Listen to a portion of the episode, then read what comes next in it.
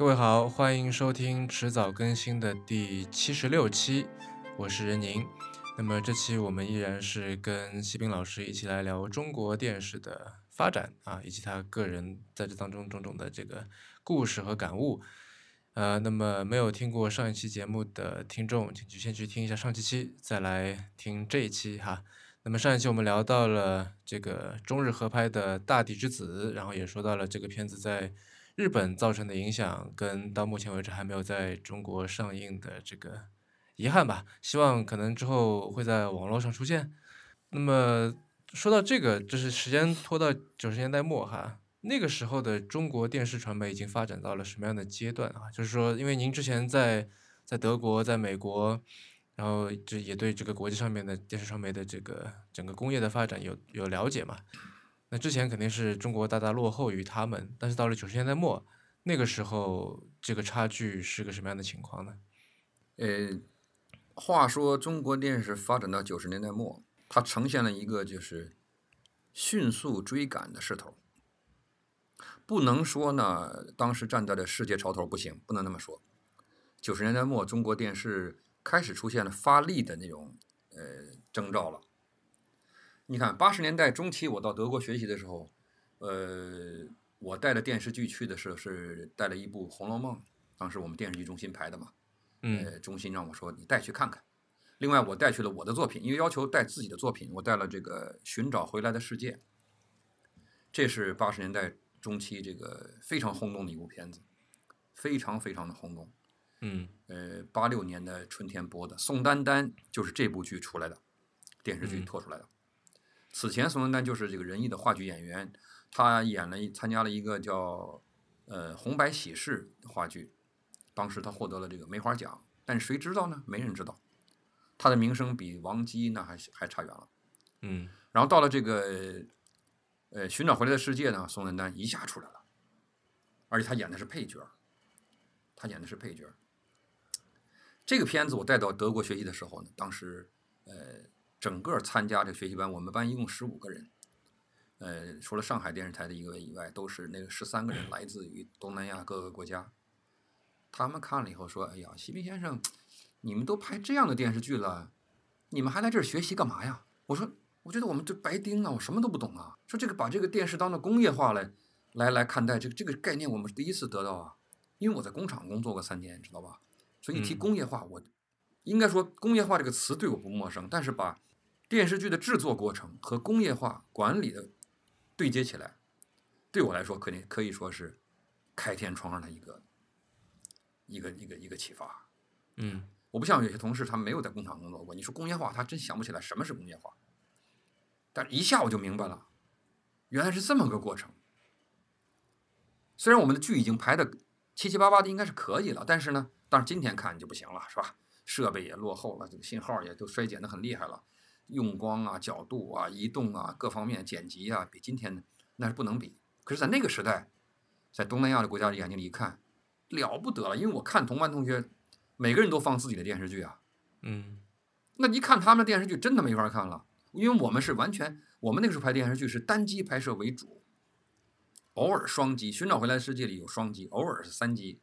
嗯，但是多数情况下还是单机，就是说我们是用电影的方法拍电视剧，虽然不是按照镜头顺序拍摄，但是呢，基本按照机位顺序分镜头拍摄，嗯，单机开始停，开始停，开始停，一个镜头拍好几遍，啊，那现在拍电视剧，他妈一天拍三三三天两天拍一集，我们那时候哪儿？那天我拍《寻找回来世界》，我们拍了十个月，十二集，一个月一集。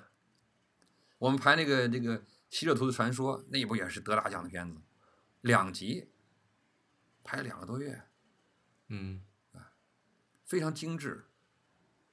那一看那些东南亚国家的片子，什么那个那个这个，呃，新加坡的、马来西亚的、印度的，呃，有没有泰国的？没有泰国的，那几个国家，一看他们的电视剧，那个咱们最差最差的室内室内剧啊。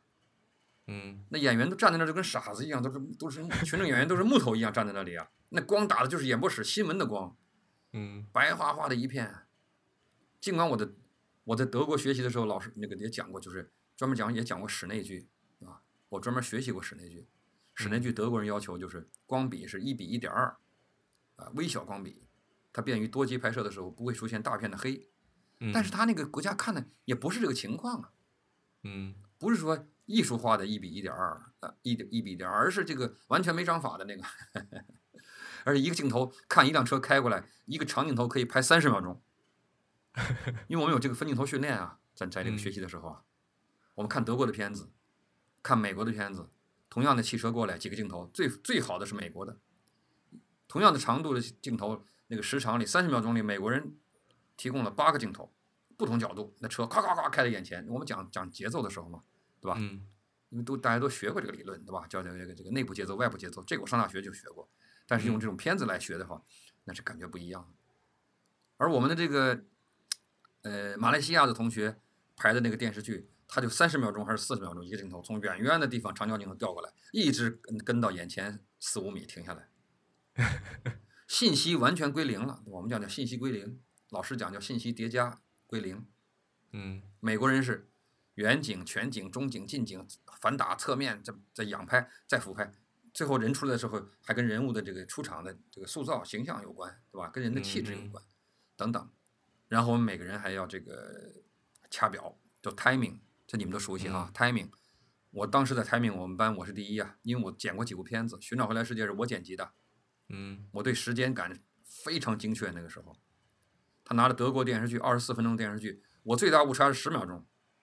嗯因为我不知道他多多少分钟的节目，就读那个英文剧本儿，读剧本就按照每场每场就完成本嘛，最后完成那个本，每场每场就是你开始听开始听，我自己边读剧本边想象那个场景，然后一人发个秒表在这掐，开始听开始听，然后填在表上 timing 一个表，填完以后一加，老师说不对吧，西兵，你知道这个片子长度？我说我不知道啊，没看过呀。他说你才误差十秒钟，这很奇怪哈，我也觉得很奇怪，很神奇。老师告诉我们，在美国，在好莱坞，能为一部故事片九十分钟故事片做 timing，请这个资深的场记或者副导演做了个 timing，做一次就八百美元。哎呦，老师，我说我现在可以挣四百美元了。那个时候四百美元可是可是不得了的钱啊，四百美元嗯嗯嗯嗯啊，那是一笔巨款啊。我一个月工资才多少钱？连四百块人民币都没有，一个月工资才一百多块钱。那个时候，八八年的时候，好像就是嗯连拍摄的补助算上，奖金各方面加上才一百块钱。嗯就那已经比我们同时毕业的同学多多了，多好几十块钱一个月。嗯那个时候他们告诉我说，德国的摄影师、摄像电视摄像师拍电视剧的，一天收入最低的是两千卢布，呃，两千马克，最高的拿到六千马克。我说老师，我能在这当当个摄像给你干干吗？真没出息，我确实同行真是不一样啊。那时候的马克，这个联邦德国的马克是跟人民币的汇率是多少？哎呀，我记不清了，一一个马克是几人民币啊？是二点二还是多少？我忘了，我忘了，嗯哎，记不清嗯了。嗯，但也是就是挺大一笔钱了，对吧？啊，很大一笔钱了，两千马克也不得了啊！就是一比一的话，两千块钱谁见过两千块钱一个月啊？他一天呐，嗯一天嗯两千啊。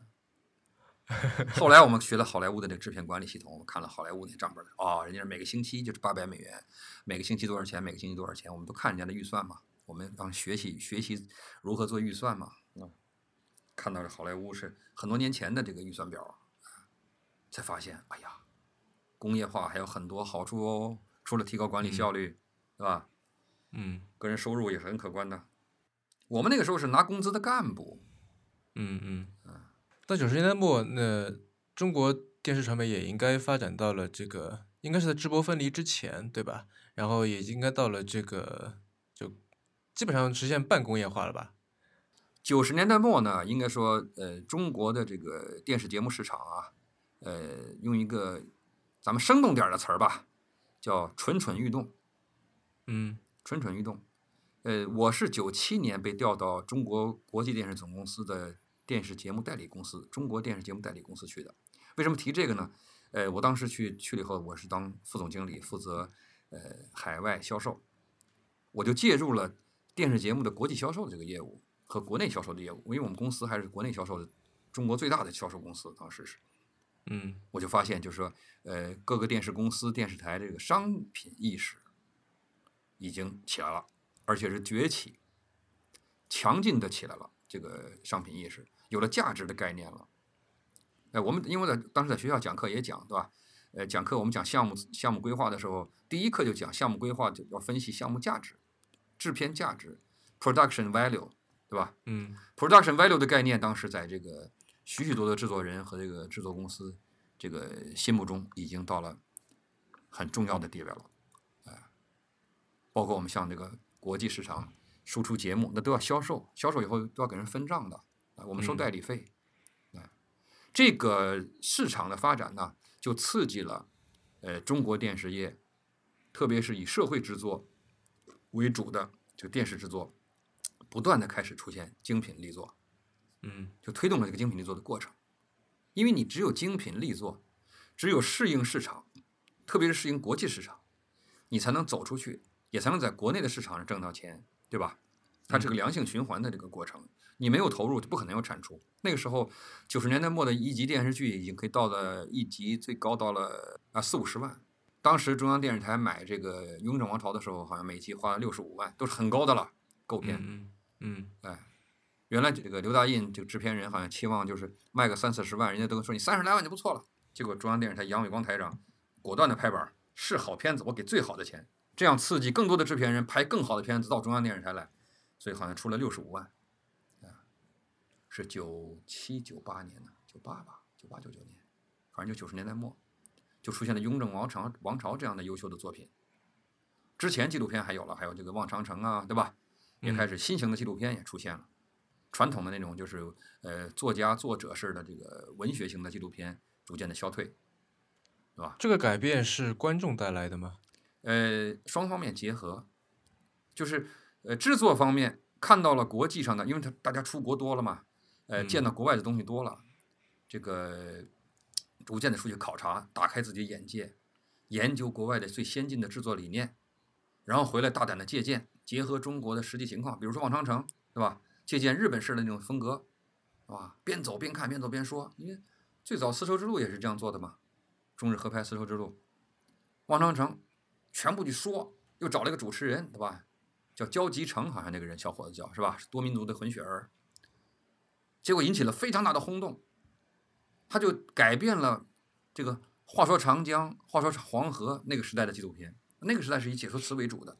嗯由陈汉元老师等这些文化大家、一些优秀的作者，他们写了震撼人心的这个这个这个解说词，由红云对吧？陈铎、红云老师在这个演播室里啊啊长江，哈哈，朗诵是吧？一个大大的人字是吧？长江和黄河在中国大地上写成一个大大的人字，还有这个这个叫什么作家组的作品那种纪录片，有个叫刘礼的一个著名的撰稿人，那导演他拍了一部。呃纪录片叫《苏园六记》，讲苏州园林六集纪录片。嗯苏园六记，散文诗一样的优美，写的非常优美。他那个呃苏园六记的那个解说词，呃，堪称就是呃中学课本，可以说是，嗯好像是编到这个中学课本、语文课本里去了，就是成了散文写作的教范了。嗯但是这个等到了这个程度，我认为中国纪录片已经走到一条绝路了，因为大家最后拼的不是纪录片了，拼的是作文了。而作文的提高那是不可能的，那是那哪怎么能再提高呢？中国这个文学几千年了就这样了，是吧？你能写出花来吗？观众也是急需要看到更新的东西，就叫更真实、更接地气、更有现场感、更有纪实感、更有参与感的作品。望长城的推出，极大的满足了电视观众的这样一种欲望和需求。嗯所以望长城成为轰动一时的一个一个爆品。那现在讲叫头部是吧？嗯头部 IP 电视剧《雍正王朝》，二月河的作品改编。嗯他作品小说本身，他这个剧本写的就是意图也是这样，就是每一集来甄别当下的一个时弊，是极大的打动了当时的人们的心，嗯引起了很大的轰动。当时也是杨伟光台长看了以后觉得很好，是吧？嗯这个，然后把这个作品，杨伟光台长跟我讲，他说把这个作品，因为他吃不太准嘛，他甄别时弊嗯甄别的比较厉害，虽然讲的是古代的故事，于是就这个通过正规系统把这个呃作品交给当时的这个通过中宣部给了这个当时的中央政治局所有的常委，一人一套。嗯看完以后，几个常委纷纷的让秘书或者来电话说首长看了非常好，首长看了非常好，这个看了非常好，那个看了非常好，啊，总书记看了非常好。杨伟光台长说播，这一播出来轰动，这种又有深度、制作又精良的作品，就这样一步一步的就推出来了。到了两千年初的时候，对吧？两千年、两千零一年，就陆陆续续有一些好作品就冒头了。当然之前呢，还有一个九十年代还有一个，呃，中国的第一部有一部纪录片在这个亚广联年会上得了大奖，叫亚广联大奖，是中国电视纪录片第一部。就是由这个中央电视台著名导演孙增田拍摄的《最后的山神》。嗯，听说过这个没听说过吧？没有。哎，这个片子表达的是这个在东北的老山林里，好像应该是鄂伦春人吧，生活的故事。一个老人他在原始森林里树上刻这个山神山神像，他自己就是一个活活的老山神。他的孩子长大了，不愿意在山里生活，跑到城里生活。他和老伴儿孤零零在森森林里。啊，这部片子在这个亚广联的会上放的时候，引起了大家的很大的这个反响，很感动，因为在这个发达的地区国家看不到这种场面了。嗯嗯我们的孙登田同志在这里山里待了半年，他跟我说吃了多少箱方便面啊。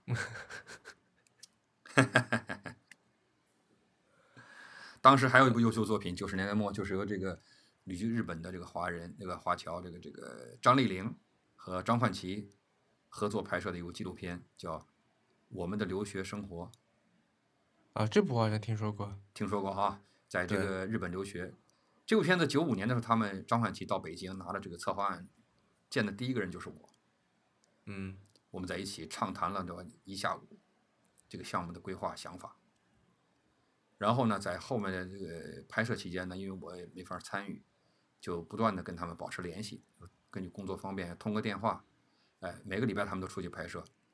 那这部片子拿回来以后，在国内这个开始找到我，就拍完了，我跟他联系制作，呃，联系中央电视台播放，但是中央电视台表示为难，因为这个呃纪录片当时窗口很小，嗯呃，所有中央电视台播放纪录片的这个时间段都被更上级的这个机构给锁定了，全是这种重大革命历史题材的纪录片。就这种纪录片，它当时根本根本就插不进去，那时候没有纪录片频道嘛。嗯哎，我找了纪录片部的主任，他说：“哎呀，西兵真没办法，我们自己都说了不算，也也没有这个时间段。”嗯，非常遗憾，非常遗憾。后来就找到北京电视台，北京电视台呢就出了一些经费，派了一些人，他们就在北京做后期，大概做了前后做了将近两年，可能嗯。播放效果也没有宣传，就在北京电视台播出。就第二天我赶紧我们开了个新闻发布会，找北我找了北京晨报，嗯。找北京晨报在这个北京的京城大厦开个发布会，然后呢，北京晨报第二从第二天开始，每天早晨每天就是登上一天播出的解说词，就收视率蹭蹭蹭蹭蹭就往上上。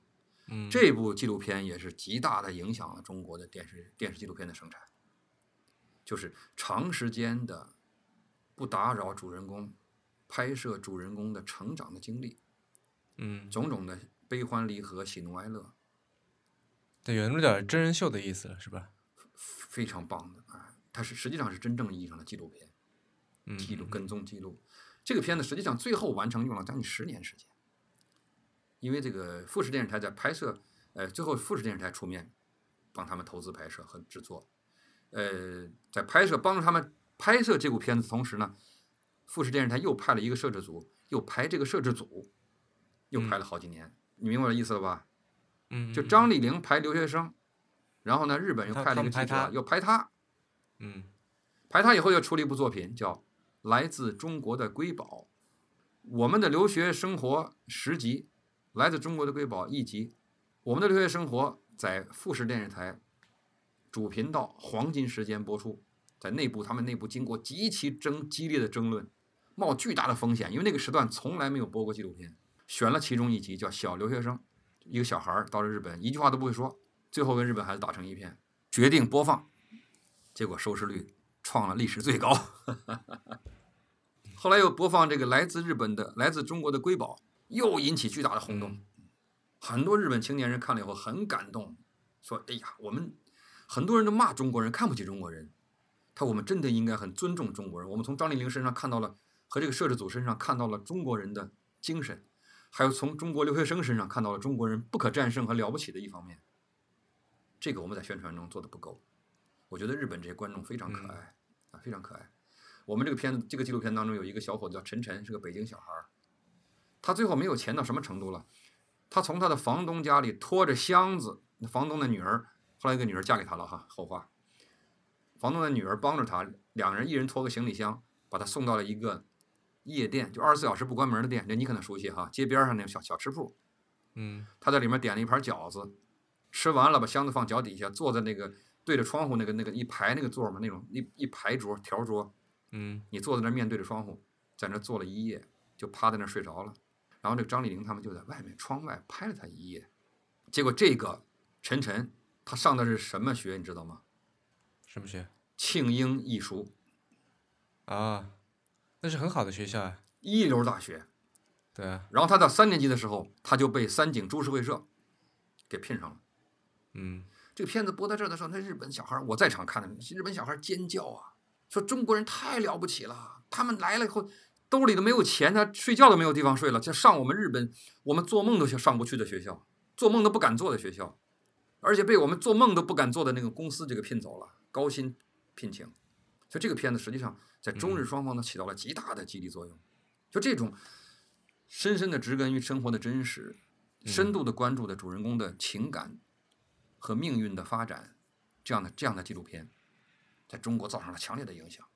但这也是时代使然吧，就是在那个时候，对，也就到了这个时代了吧。改革开放了，对对啊对，那时候已经大家也兜里有钱了，当时是怎么回事呢？当时是张永吉找我，他很敏感，他们这个创作组很敏感，我也很敏感。我一点就着了这个火，他就说了一句话，他说：“老西啊，中国向日本大规模的派留学生两次，第一次是明治维新之后，中国的这个叫戊戌维新之后，对吧？戊戊戌维新应该是戊戌变法之后，嗯中国大量的青年人到日本去求学，你看那个社会主义思想都从日本带回来的嘛，是吧？马克思主义那些都是都是日本人先翻译的，不是中国人先翻译的，也不是从欧洲传入中国的，应该是从都在日本那儿转过来的。第二次就改革开放之后，大批的中国人青年人到日本去，通过各种途径，不管是黑去的还是、嗯还是明着去的，啊，上语言学校还是直接进大学。改革开放之后，他说：“但是你知道吗？”他说：“老谢，现在是第二次大批的赴日留学生回国潮，第一次好像是解放后吧，第二次是九五年。他说你到中国驻日本领馆使馆的领事处，你看看就知道了，每天都是排成长龙一般的人，都是一些他们到了日本的时候把自己的护照给撕掉了、扔掉了，黑把自己主动黑掉的人，到这个领事馆去，呃，怎么讲？日本话讲叫什么叫叫投诚？叫什么叫还叫什么？坦白去了。就是我是中国人，我证明我自己是中国人，我有身份证，我还有身份证，我还有户口本儿，是吧？哎，我护照丢了，嗯想回国，然后这个留学生也回国，因为这个张张焕奇呢，他本身他也是广播学院毕业的，是我师弟，他学导演专业的，我们一起拍过电视剧，嗯一九八六年我们一起拍过电视剧，呃，主演是张丽玲，非常巧，是这部纪录片的导演。这个嗯他说，我觉得我们有必要用纪录片的方法来记录这个巨大的时代的变化。我说太对了，这太好了，这种百年一遇的这个时代变迁啊，你不抓住的话，你想这个戊戌维新那是上世纪末啊，正好一九九几年回国潮，百年一遇的大事件，把它记录下来，记录了我们中国人怎么过去的，怎么经历的，怎么回来的，这非常有意义。就跟我说，为什么我特别敏感呢？我说就像我们排，因为我北京人在纽约在之前嘛，嗯哎我说北京人在纽约，就是记录了中国人就像飞蛾扑火一样到美国去，嗯，然后在里面的遭遇，种种的经历、情感的成长，是一样的。但是最后北京人在纽约呢，他没有回来，他这个人没回来。我说你这个都大批的人都回来了，哎，北京人在纽约的任务不一样。为什么任务不一样呢？因为在九十年代初，都可以理解，社会上有青特别青年当中流行的很强的一股思潮，就是这个喜欢美国、崇美国、崇拜。迷信美国，嗯美国什么都好，美国就是好，美国就是美，那个名字起得好，哈哈，中国就是中，美国就是美。嗯，后来我也理解为什么上层领导批准了这拍摄这个《北京人在纽约》。实际上，《北京人在纽约》这部电视剧的核心的东西，从来没有讲过，到现在没有人讲过。正规媒体上一句话都没提过。哎，我可以在这里跟大家朋友们披露一下我的理解。我的理解是，《北京人在纽约》这部电视剧，实际上它是制造了一个美国梦，然后把它粉碎。北京人在纽约的核心思想是告诉大家，美国，他通过纽约这个案例，最好它也是一半天堂，一半地狱。但是对一些缺乏再生能力、缺乏拼搏能力、缺乏技能、缺乏本领的人讲，它是纯地狱。嗯这个是北京人在纽约的核心思想。所以很多人看了以后呢，觉得哟，这美国也没有想象那么好，哈哈哈哈用王启明的遭遇是吧？被人嗯家骗呐、离婚呐、呃，自己破产呐、对吧？呃，嗯生病啊，各种不顺呐、女儿又是这个又开始美国化了，不尊重父亲了，呃，这个这个这个光花钱不对，这都是当时这个曹桂林先生的亲身经历。嗯他告诉大家，美国不是天堂，只不过这歌不能那么说嘛，你不能那么唱啊，对吧？嗯嗯所以说，嗯你爱他送他，他那他那是天堂；你要恨他，就把他送去，他就是地狱。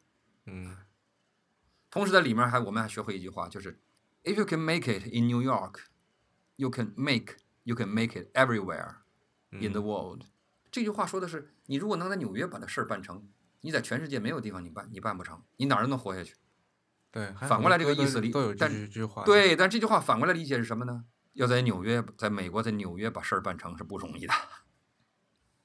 是，这个等等于给当时的孔美正、崇美正是兜头一盆凉水。这部电视剧，你想，要不然那么多人支持这个电视剧，干嘛还上？他不可能支持一个商业性的行为啊，尤其是中央电视台，他不可能纯为商业考虑。所以，这个我们的留学生活呢，它表现的核心什么东西呢？是无数的中国青青年人带着自己的梦想，到了另外一个亚洲的天堂——日本，就在里面种种的嗯极为艰辛的遭遇。当然，也表达了这些人他们顽强的生存能力，表达了中华民族的子孙他们那种极其顽强的生命力。他这点跟嗯北京人在纽约不一样。有那个电视剧，它里边有些坑蒙拐骗、乱七八糟的故事。这个纪录片不是，纪录片就是就是怎么挣扎。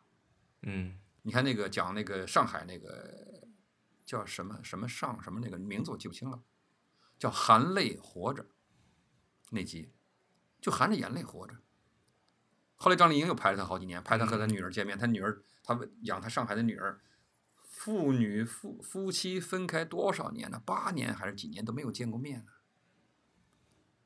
跟他的女儿见一面是在，他还不敢到机场去，因为机场要检查身份证，他是黑了身份的。跑在一个地铁站上，在地铁在车上见面，把女儿接到家里、住了两天，然后又把女儿送，还不能送到机场，送到快到机场还有一站，下来跟女儿再见。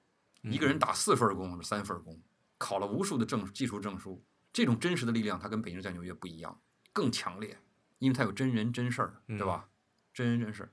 所以这几部作品，我有幸都是多多少少都有一所参与啊。北京在纽约，我是直接以制作制片主任身份。我们的嗯留学生活呢，我是作为一个帮助者。哎，为此，他这个在制作《来自中国瑰宝》的时候，呃，日本摄制组富士电视台摄制组专门到我家来对我进行了电视采访。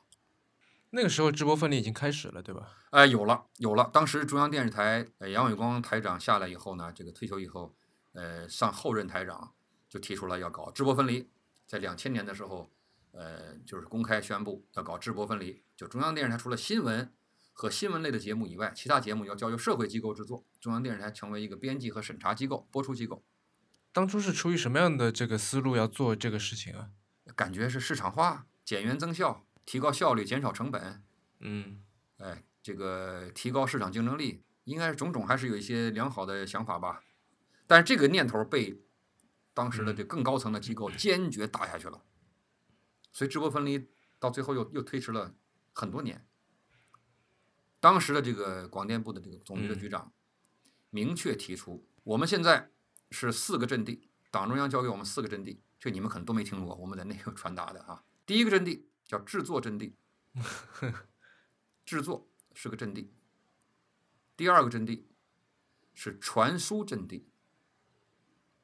第三个阵地是播出阵地。啊，三个阵地：制作、传输、播出。嗯，不能只讲制播，还有传输。这三个阵地都是党教给我们的，我们要守好阵地，不能放弃阵地。你想，你制播一分离，传输是指什么？传输就是光缆啊，光纤这部分啊，这个观众都不知道的。光纤，哎，广电部专门有一个就是管光缆的这个公司，有限公司，有线电视公司，国家主干网，国家干线网。铺下去，然后呢，各省有省网，市有市网，然后这么连接起来，就像水渠一样，像长江和支流一样。所以这三个阵地，你这个理原则的提出，就决定了制播不可能分离，因为制作被看成了阵地，那自己的阵地怎么能掌握在别人手里呢？怎么能被资本掌握呢？对吧？嗯，这一下好像就这一下就是将近十年，现在呢是，呃，有限度的、慢慢的开始有些分离。有些个别的节目啊，对吧？呃，电视剧啊，电视剧是彻底的呃直播分离，电视剧都采取电视台是采取采购制了，是吧？因为为什么呢？因为越来越背不起这个财政包袱了，电视台也不敢冒这商业风险，电视剧的制作成本飙升。由过去的我拍电视剧的开始的时候，它一集五万块钱一集电视剧，八六年我拍那是一集一集八万，一集十五万。啊，两集拍花了十五万，我们已经觉得已经觉得把天下的钱都花完了，那感觉，一集才花了七万多八万块钱。有一个很有意思的现象是说，现在电视台开始就在至少在这个电视剧这部分开始在直播分离嘛。啊，早。但是现在国内外的各大视频网站都在做这个电视自制内容了。对，这个无论是国内的这些网站还是说国内的，对对对。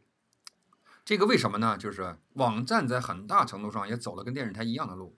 你看电视台一开始都自制嘛，对吧？都是自制，我们都是自己拍，就社会上没有制作公司，也不发牌照，也不允许你播出，不许你制作。到八十年代开始有了社会制作公司，八十年代末，就是我从德国回来以后讲课的时候，已经很多社会制作公司，呃，老总啊、制片人来学习，然后广电部还不断的办这个呃出品人这个证书，证出品人要有证要有证要有执照的，要有牌照的，出品人证书班、制片人证书班，成立了制片委员会。那每次广电部办这个证证书班的时候呢，不管是出品人还是出品人，就是制片公司法人代表嘛，哎，我都被拉去讲课，讲这个制作管理，讲制片管理，一般都让我讲最后一课，讲十天，我最后一天给我，或者最后半天给我。随着这个这个制作品质的提高，那成本就不断的提高，尤其是演员的成本，这样实际上呢，它的这个风险呢就特别大了，这个制电视剧的制作风险越来越大。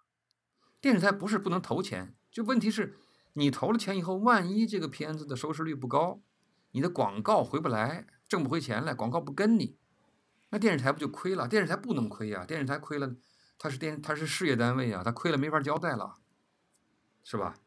于是把这个风险就全推到社会上去了，这样电视台把这个制作风险全部转移到制片公司了，制片公司就扛起了全部的风险，投资风险，这就是直播分离的彻底彻底化了。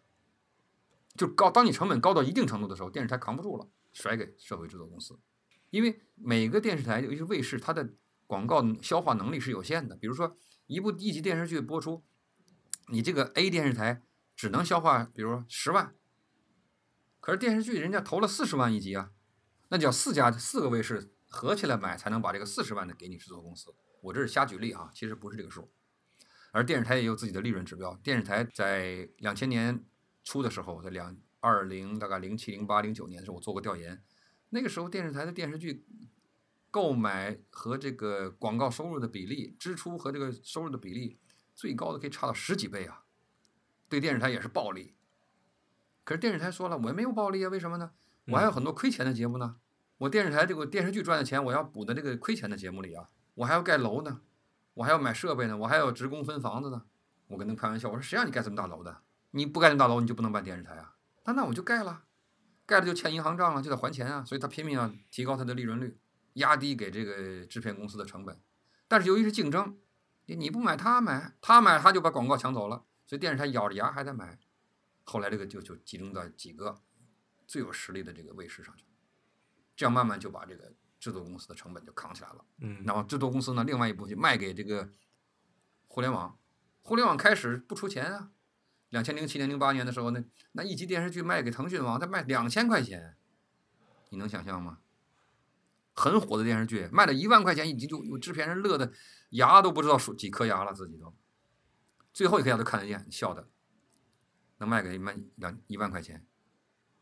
那时候网络也是赚便宜，后来呢，视频网站越来越多，大家竞争越来越厉害了，对吧？你给两一万，我给两万，我要独播。他一看他独播了，他把市市场份额抢走了，那我给三万，就竞争起来了。结果竞争竞争嘛，最最最厉害的一次是搜狐，嗯搜狐当时换了一个这个管视频的一个副总裁，刘春儿，凤凰卫视的台长、副台长，现在跑跑一个中南电影公司当总裁去了。他一看，他从电视台过来嘛，给大钱，搜狐开了最高的价钱，就这搜狐价钱一抬起来，各个网站都有抬价，一电视几十万一集，上百万就往上给，给着给着，网络也受不了了，网络更受不了，嗯因为电视台它这个播出电视剧，它的数量是有限的，因为频道数量是有限的，栏目是有限的，而网络空间是无限的。你网络你放多少集电视剧算是满了？你放不满，所以越放越放放了就竞争受不了了，就是他一算账，从制片公司从电视台买电视剧，他就不如自己投资电视剧了。你明白这意思了吧？这一切都是算账出来的。嗯嗯我哪怕我我花三百万制作，那这个版权在我手里呀。我过去从电视台买抢一部头部的剧来，我抢一部头部的 IP 的剧来，我可能花了一百八十万，那也就是播个两年一年就不让我播了，不让我放了，人家制片人接着还卖去啊。我这笔钱是一过事了，没版权了，所以长线一算账，还是自己做，而且自己做以后呢，网络的片库里就可以聚集起一批自有知识产权。这个自有知识产权对上市公司非常有价值，它构成了公司价值的重要组成部分。因为大家都看到了好莱坞的历史，这个我们在二十年前就研究。好莱坞八大电影公司，当时八大电影公司，我还不是二十年，三十年前，我在德国学习的时候，我们老师就提到，他说：“你看这个时时代华纳、环球，当时八十年代的时候，当全球开始流行有线电视的时候，中国那时候还不知道有线电视是什么，刚刚开始有线电视，还搞不清怎么回事呢。那时候欧洲已经很发达了。他说这些电影频道一下就办起来了。我们当时在德国学习就学到这个问题，就是说自有知识产权的重要性。他说，你看这个这些大电影公司手里头一般都有六千部左右的电影，他用这六千部左右的电影，把它重新用这个特技把它加工一下，把电影扫描下来，扫描好，给它做清楚，给它做的做的好一点。啊，他有个美国一个公司，干脆就花钱，就是专门收购这种这个电影版权，然后就对它进行加工，视频加工，进行这个呃特效调色。他说你非常有眼光，八八年的时候学习的时候非常有眼光，他们一下就开了这个有线电视频道，电影频道，结果电影频道就收费，就把一百年的老片子都盘活了，而这些片子很多是根本不可能在影院上映的，也就是仓库底子了。有线电视一起来，他把这个所有胶片电子化，把一些消基图片重新清洗，重新接好头，然后有些胶片都那个那个粘的胶布都开了，接好头，重新清洗，然后把它胶转磁转完以后，那个几千部电影就变成了用取之不尽、用之不绝的片库。这个效应现在到了中国的这个 视频网站上开始了。当然，中国的视频网站也看到了这个呃世界上成功的这些视频网站的经验，对吧？你比如说这个美国的那个，Netflix Netflix，它的纸牌屋就是他自己投资了。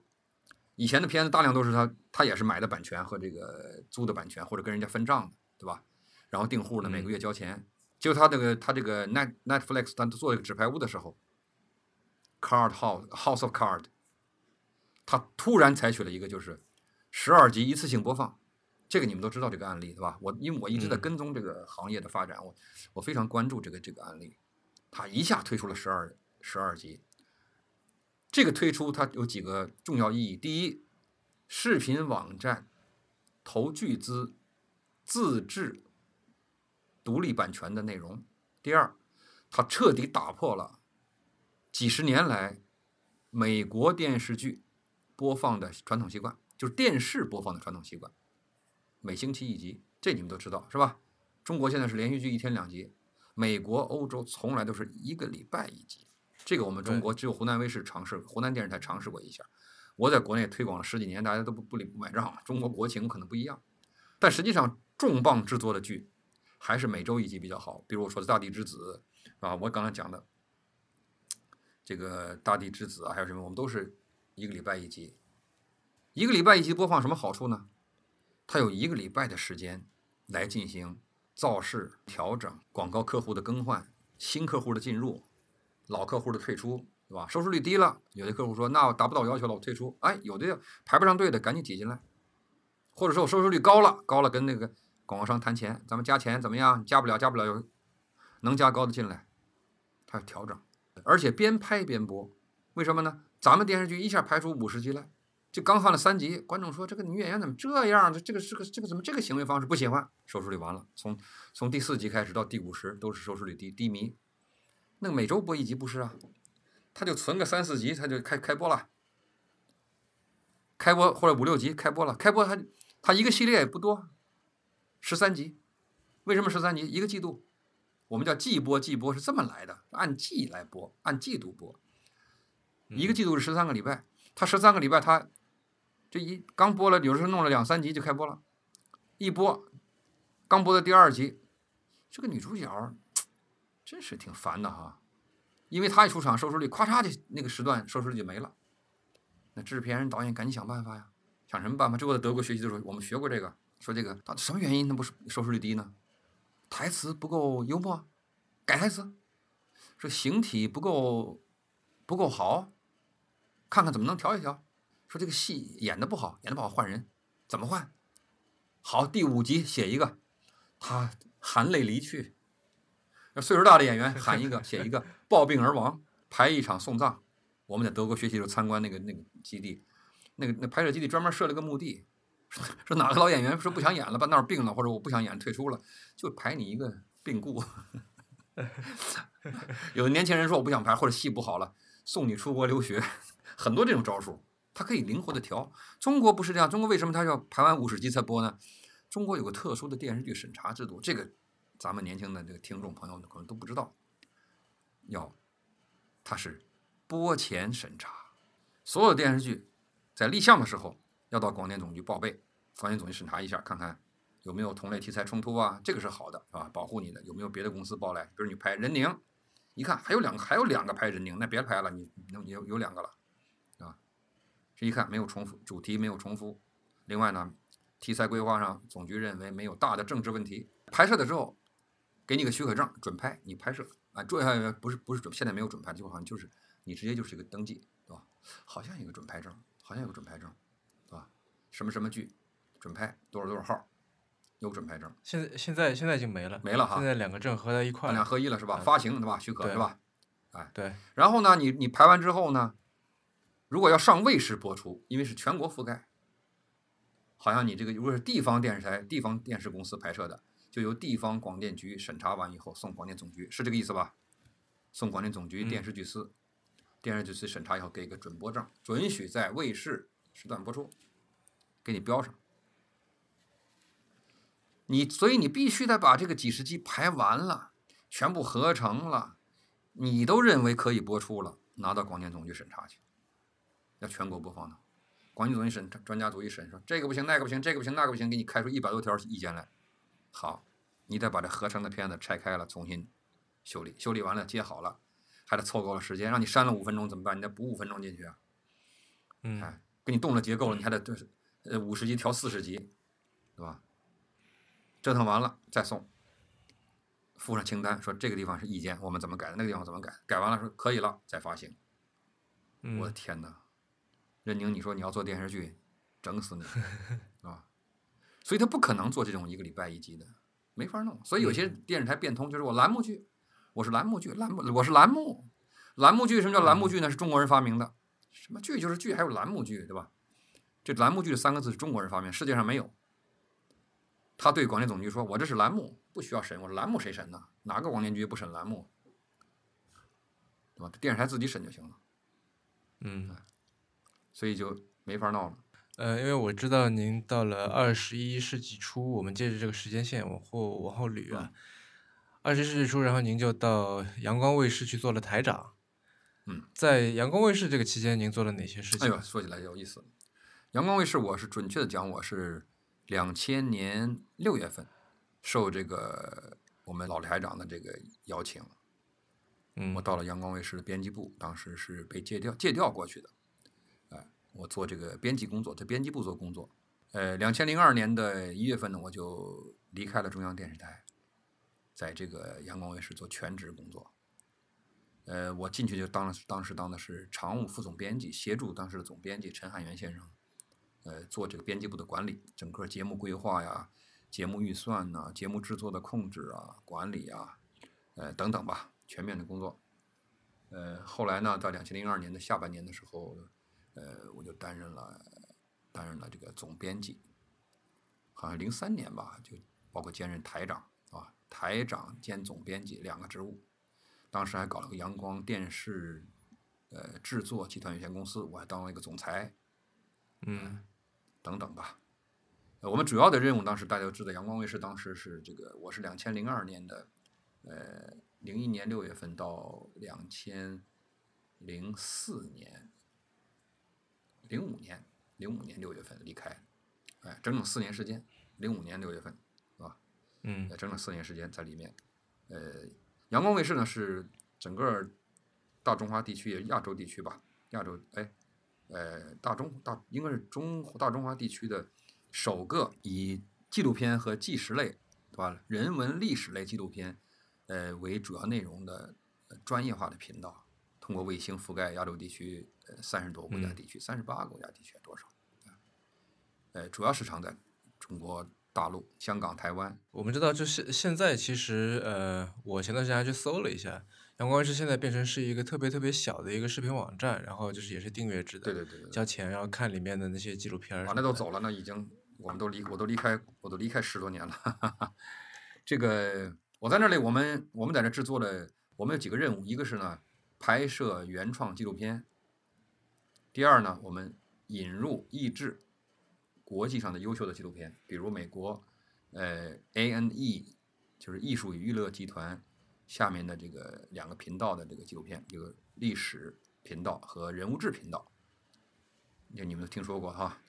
History Channel 和这个 Biography Channel 这两个非常著名的频道，全球著名，大量的节目录呃译制，我们前前后后译制了一千多个小时。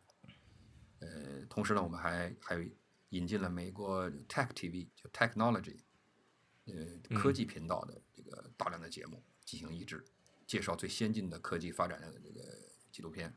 呃，同时呢，我们还引入了一些这个香港、台湾、日本。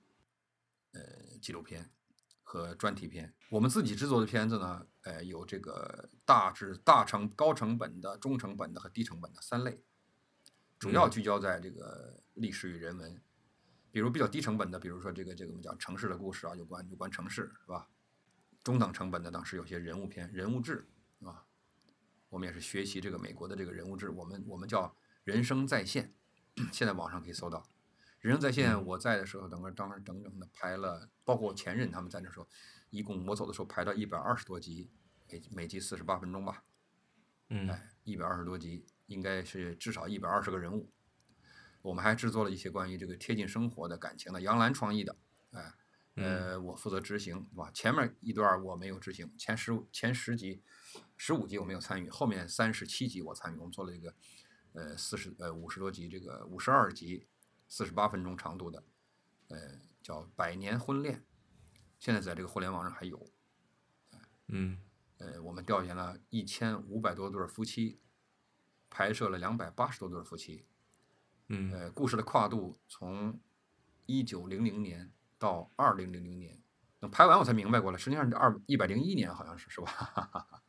嗯哎，《百年婚恋》这个片子当时影响很大，在国内很多电视台的发行。啊，这个十多年后，我让一帮年轻学生看，他们有的还看他眼泪汪汪的，嗯，讲感情。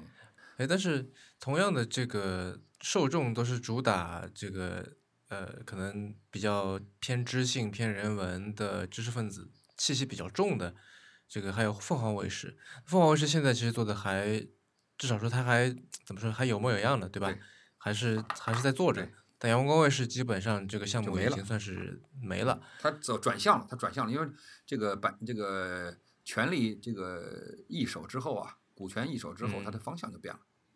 对，那您认为结局的不一样是什么时候？就是这个种子，这是什么时候埋下的呢？阳光卫视跟凤凰卫视相比，这个缺了什么，导致说现在嗯，阳光卫视没了，但是凤凰卫视还在？对这个应该说呢是由诸多因素导致的。说起来比较复杂，有的有的我清楚，有的我并不是很清楚。呃，我们首先首先看这两个频道哈，在阳光卫视起来的时候，凤凰卫视还没有特别那么有名。嗯呃，两个有共性，都属于境外卫视。境外卫视按照广电总局当时的这个《境外卫星电视管理规定》有一个正部一级的法规，这个规定就境外卫视落地要经过哪一级哪一级的批准，落地播出的渠道规定是个六个六类地方可以播出，可以开通。嗯这个哪六类地区呢？我可能说不全了。呃，一个就是说这个外呃外国驻华使领馆，这是第一。第二呢，三星级以上涉外旅游饭店。嗯第三，国内大的科研教学单位。第四个呢，就是一些高级管理机关，比较高级别的嗯管理机构。还有就是外国人口居住超过百分之七十的一些小区。嗯嗯呃，第六个是什么？我想想，我记不清了，记不清了。有这么个规定，嗯呃，所以严格来讲，就是说这些境外卫视来来在中国大陆啊，它的待遇基本上是一样的。而专业化频道它的特点就是说，他相信就是总有一部分观众要看这个。所以阳光卫视从自己的定嗯定位上讲，它跟这个凤凰卫视就不一样。凤凰卫视是一个新闻性的频道，当时哈，现在凤凰卫视频道多了，当时就一个频道的时候还没有资讯台呢，就是它是一个新闻性的频道。而新闻性的频道，它从本质来讲，它是走大众。嗯，尽管它也被严格的限制在上述的六类地区里？所以这些频道它广告做不大的，什么它没法提供数据。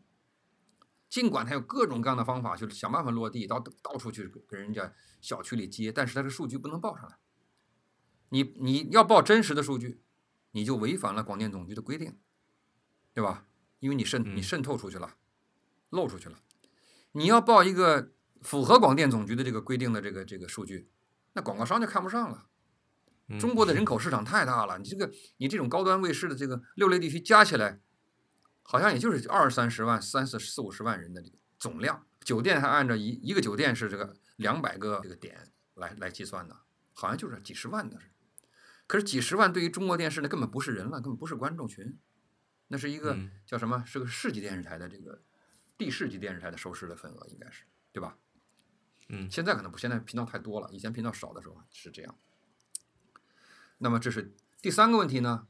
这个以新闻为主的凤凰卫视，它的本性是什么？它它像它的本性像所有的新闻频道、新闻栏目一样，叫唯恐天下不乱，叫天下越乱，新闻越有人看，对吧？是这个吧？是吧？刮台风了，发洪水了，地震了，天下大乱了，对吧？战争了，嗯你还看电视剧吗？不看了，你看肯定看新闻。这个人历史人文纪录片频道是什么？是唯恐天下不太平。这个观点是我在这个两千零二年，呃，清华大学新闻传媒学院请我去做一个讲座，分享的时候，同学们问我的问题跟你这是一样的，我就回答了这个看法。而那个时候发生了什么？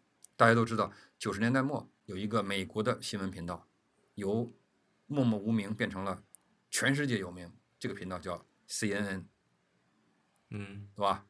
有线电视新闻网，它怎么有名的？美国人打一场战争，沙漠风暴，是打伊拉克吧？嗯海湾战争，对海湾战争战争，一场海湾战争使 CNN 一夜成名。那么是谁帮了凤凰卫视？开始这个阳光卫视刚开始推广的时候，我们的落地速度比凤凰卫视还快。尽尽管凤凰卫视开得很早，凤凰卫视九三年好像就开了，零一年阳光卫视才开始推广。凤凰卫视九三年、九六年呢，反正就那就那几年，它的机顶盒的数都没有比我们超过多少。当时凤凰阳光卫视在规定的范围内落地，以平均我去进去的时候已经一年了，阳光卫视开开播一年了，以平均每个礼拜大概是八百个左右的机顶盒的速度在往前扑，一个机顶盒可以折算几百户呢，嗯这速度非常快。这是老板跟我讲的哈，我真假我不知道，反正老板跟我讲。结果两千零二年发生了一件天大的事儿，本来大家都爱看阳光卫视，啊，纷纷闹闹、纷纷攘攘的这个电视百花园里，突然来了一股清流，当时这么形容的嘛，对吧？大家可以坐下来。所以我当时作为总编辑的时候，常务副总编的时候，我定节目表，我就把黄金时间定在了九点。我把我们最好的节目，我认为最好的节目放了九点。为什么放九点呢？因为七点播新闻，七点半这个中央电视台焦点访谈，呃，不是焦点访谈，那个叫东方时空，对吧？啊，对。然后呢，八点开始播电视剧，那时候电视剧播一集，所有电视剧都是八点钟播，播到九点播完了。我从九点钟开始，我用历史人文的纪录片拖着大家一直到午夜。我设计的那个流动性的那种节目表，首创的，国内首创的那种、那种表。结果在那一年的九月十一日那一天，后面的话就不说了。凤凰卫视一一战成名，因为当时九幺幺的时候，中央电视台、地方电视台的所有的编辑记者都到位了，听说这个消息了，看到境外的这个电视了，都准备播出这个消息，当时不让播，主管部门不让播，说不要那么快，要看清楚怎么回事儿，不要太急着这个这个报道，像咱们的新闻老是这样啊，求稳啊，不求快，求稳，求准，嗯是吧？号称是这样哈，实际上损失太大了。结果凤凰卫视开始播出，直接转播美国的信号，转播 ABC 的信号，转播 CNN，转播 BBC 的信号，然后他凤凰卫视的这个主持人就开始呱啦呱啦呱啦讲，就好像那个中央电视台大楼着火的时候，凤凰卫视记者他妈开车开到东三环，就把车一停，就把那个电脑打开，就卫星就上去了，现场直播中央电视台着大火，凤凰卫视，所以天下一乱，新闻冒尖儿，人们就心就毛了，知道吧？就慌了，就没人再看这种历史人文的了，还什么人文啊？人都不要活了，还人文呢？嗯，这是一个致命的一个一个一个打击，然后跟着就是一场股灾，香港香港的股灾，有几个好像是互联网公司泡沫破灭，而香港这个阳光卫视上市，它是以它是以它有新媒体概念的，网络新媒体嗯。有这个叫做付费电视点点击啊等等嗯。那些，当时的公司名字好像也是跟这有关，结果香港遇到了股灾，所有的互联网概念的新媒体概念的股票被砸到一下砸到泥巴里。这是一其中一个原因，还有个原因，不用说了，阳光卫视很小的团队，我们就编我们编辑部就是十几个人，管理人员，我们真正的制、嗯我们是制播分离啊。后来我们也自己抓了一部分同学，我们自己亲自带着做，但是导演还是外面请的，我们自己不养团队的，我们是嗯控制真正的制播分离，在央视没搞成，我出来搞。但凤凰卫视是个很大的摊子，凤凰卫视当时它这它这个是上市公司啊，它也是上市公司，嗯嗯刘长乐同那个那个那个董事长，那是中央人民广播电台军事部的这个记者啊。那凤凰卫视的台长杨王继言台长，那是我的老师啊。他出去以前是北京广播学院党委书记，党委副书记，党委副书记，号称也副院长，号称号称是王院长。我们这个电视界都叫他王院长，那是我老师。他挖去的人，中大年那是我同学，我的师兄，广播学院的教授。嗯管新闻主播那个现在还在的陈鹤林，跟钟大年是同班同学，也是我的师兄，岁数比我小，是我师兄。原来是福建电视台、福建省电视台的这个记者，著名记者，还得过五五嗯一劳动奖章呢，也是著名的主播。他们也很强大的，而且新闻团队很大，他抓新闻嘛，有新闻就有料啊，有料就有广告，有广告就再可以再聘更多的人。他不像那个纪录片稳稳当当的，有些国内一些观众跟我讲：“习近平知道我们干什么吗？我们晚上七点下了班，哥几个再去吃饭，吃完饭游游泳，洗个澡，在宾馆里，然后呢开开电视看阳光卫视，别的不看了。”他这么一个优雅状态的东西，他就不能太大众。后来我就制定了一个、制定了一个办法，我说看来啊，我们必须采取一个双两两条腿走路的策略。什么叫两条腿走路呢？就是阳光卫视我们所有节目，当它组合在一起的时候，它的气质、感觉、播放方法，都必须像一个比较彻底的一个境外卫视。但当我把这个节目全部拆开的时候，它要符能够符合国内电视台播放的规则，这是我们定的一个一个标准，也确实这样做到了。凤凰卫视不是这样，凤凰卫视它因为它是新闻嘛，它的新闻它你不可能地方电视台随便天天用那个凤凰卫视的新闻，不可能的。嗯用境外卫视新闻是有规矩的，所以它就主要是自己播报为主。所以凤凰卫视到现在还不断的要踩红线。前几天不是被又被又被约谈了是吧？是凤凰吧？腾讯和凤凰，凤凰网，新闻是以踩线儿为特色的，反正我嗯每天的都都都是不断更新嘛。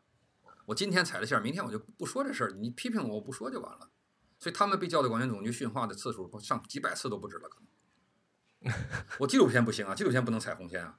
你纪录片我四十八分钟一集，我一集花好几十万、十几万、二十万、三十万，当时最高的时候我一集花到四十多万一集啊，我拍那郑和，两嗯集花了八十万，连后期后来花了九十万，四十五万一集，我踩了红线，他不让我播了，我损失多大呀？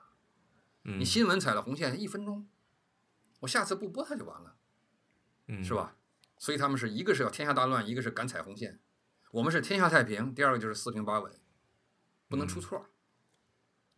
嗯纪录片要经得起挑战，你就不然你们叫纪录片呢？你不认真做片子，考证不，你考证不认真，数据不准确，对吧？嗯表述不合不合理不合情，就会给你整个影片造成致命的伤害。嗯，所以我们嗯成本高，所以就小心。嗯当然还有其他的资本方面运作呀，老板心里所想的事儿啊，这个我就不便多描述了，我也不掌握太多的东西，也不方便描述，我只就呃从我的专业领域看到的这些东西。反正连续几个也是什么喝凉水塞牙缝，对吧？人倒霉叫什么？叫屋漏偏逢连阴雨，对吧？船嗯破这个叫什么？恰遇顶头风。从资本层面的话，因为这块儿，嗯，我现在在做这行嘛，嗯相对比较熟悉一点儿。嗯，凤凰卫视它有一个独立董事叫方风雷，嗯嗯，他是应该是中国第一批的这个做投资银行的这个金融家吧。嗯嗯，然后他现在在凤凰卫视当这个独立董事，就他什么中银国际啊、高盛啊这些，就是他都有参与吧。然后他的女儿方爱之现在也在国内做这个风险投资，嗯、在真格基金。要说能力呢，实际上吴征能力也很强啊。嗯吴征的资本市场上也是很有能力，对吧？但是具体我也不懂，因为我也不便评说，我我不懂这个金融。这个，但是当时呢，为什么就是决定就是把这个卫视卖掉了？因为它不可能像凤凰卫视那样，不断的靠做大新闻来扩大影响，来增增加收入。虽然双方都同样是上市公司，是吧？股票当时好像价格也差不多。另外呢，可能还有这个双方老板的成立这个卫视的目标，就是嗯初心可能有所有所差异。嗯，因为大家都知道凤凰卫视的背景，对吧？嗯这个可能在广播中说可能不太好，对吧？反正就是这个意思，大家都该知道的都知道了。它是有目的、有任务的，有天大的困难，你不能撤，嗯 会有人帮助你的，对不对？所以中国银行就帮助他嘛，对吧？嗯那阳光卫视谁帮助啊？阳光卫视纯粹是个商业的公司，它没有人帮助。你遇到困难了，没有银行，没有国资银行会帮助你，你只能靠自己去融资去创。可是你要是在股灾、在九幺幺这样的这个人为的灾害的影响下，当你的收视上不来的时候，只能怎么样？只能英雄断臂。当然，这个话就那么说，自己说的是吧？内部自己讲的，英雄断臂，出让一部分股份，换一现金来维持继续运作。哎，第一次出让好像卖了百分之，开始是跟新浪换股，对吧？这你好像都研究过，跟新浪换股。那个时候新浪非常低迷，因为这都是这个呃新技术概念都是非常差。当时他们跟我讲，这个呃新浪那时候的市值一共才值一个亿美元。嗯零三年、零二年、零三年的时候，你能想象吗？一亿美元，也就八亿人民币。可是，在这个时候，新浪账上的现金有多少？你知道吗？有六千万美元。也就是说，他除去现金也就没多少东西了。对呀、就是都都给他评估不值钱了嘛。但是你嗯你做资本，你做资本做金融，你就知道这个情况了。这就是嗯股灾到了，对吧？嗯其实你要有六千万美元现金，那你那公司哪止什么一亿美金呢？你们你六十亿美金都可以操作起来。我瞎说了啊，不一定对。哎，所以这个时候呢，就是这个阳光这边做了一个资本运作和这个新浪，你现在查资料都有。当时包装叫叫叫蓝城之盟，阳光卫视是黄色的，新浪是红色的，红城吧？对吧？对，光水力量，阳光和水是到现在还能够在网上，就这个网址还是生效的，就是这个新浪点 com 点 cn 斜杠对 Sun TV 啊，这个这个网址还是有的，新浪还是有的。双方成立了就联合了，就联合起来以后呢，就是这个阳光呢获得了这个获得了这个这个新浪的百分之十八的股份，成为嗯新浪第一大单一的大股东，第一个单一就第一大的单一大股东。嗯。这个换股的时候呢，新浪还给了阳光好像是八百万美元，你看他都可以查到资料。吴征和毛道林是联合 CEO 吧，还是联合董事长？嗯。嗯。这你可以查一查，联合 Chairman 还是联合 CEO？啊，当时那个汪叫汪什么来，那个那个那个总裁还在，啊，我还参加过会议，双方联席会议，嗯双方高管层联席会议，我也认识了这个当时这个新浪一些朋友，啊，有些保持的关系到现在。啊嗯。您刚刚收听的是迟早更新的第七十六期，这是一档探讨科技、商业、设计和生活之间混沌关系的播客节目，也是风险基金 Once Ventures 关于热情、趣味和好奇心的音频记录。我们鼓励您与我们进行交流。我们的新浪微博 ID 是迟早更新，电子邮箱是 embrace at weareones.com，拼法是 e m b r a c e at w e a r e o n e s 点 c o m。如果您想要访问迟早更新的网站，可以在浏览器地址栏输入邮箱的后缀，在网页导航栏中就可以找到迟早更新的网站链接。我们为每一期节目都准备了延伸阅读，希望您善加利用。您可以在各大音频平台和泛用型播客客户端搜索“迟早更新”进行订阅收听。我们希望通过这档播客，能让熟悉的事物变得新鲜，让新鲜的事物变得熟悉。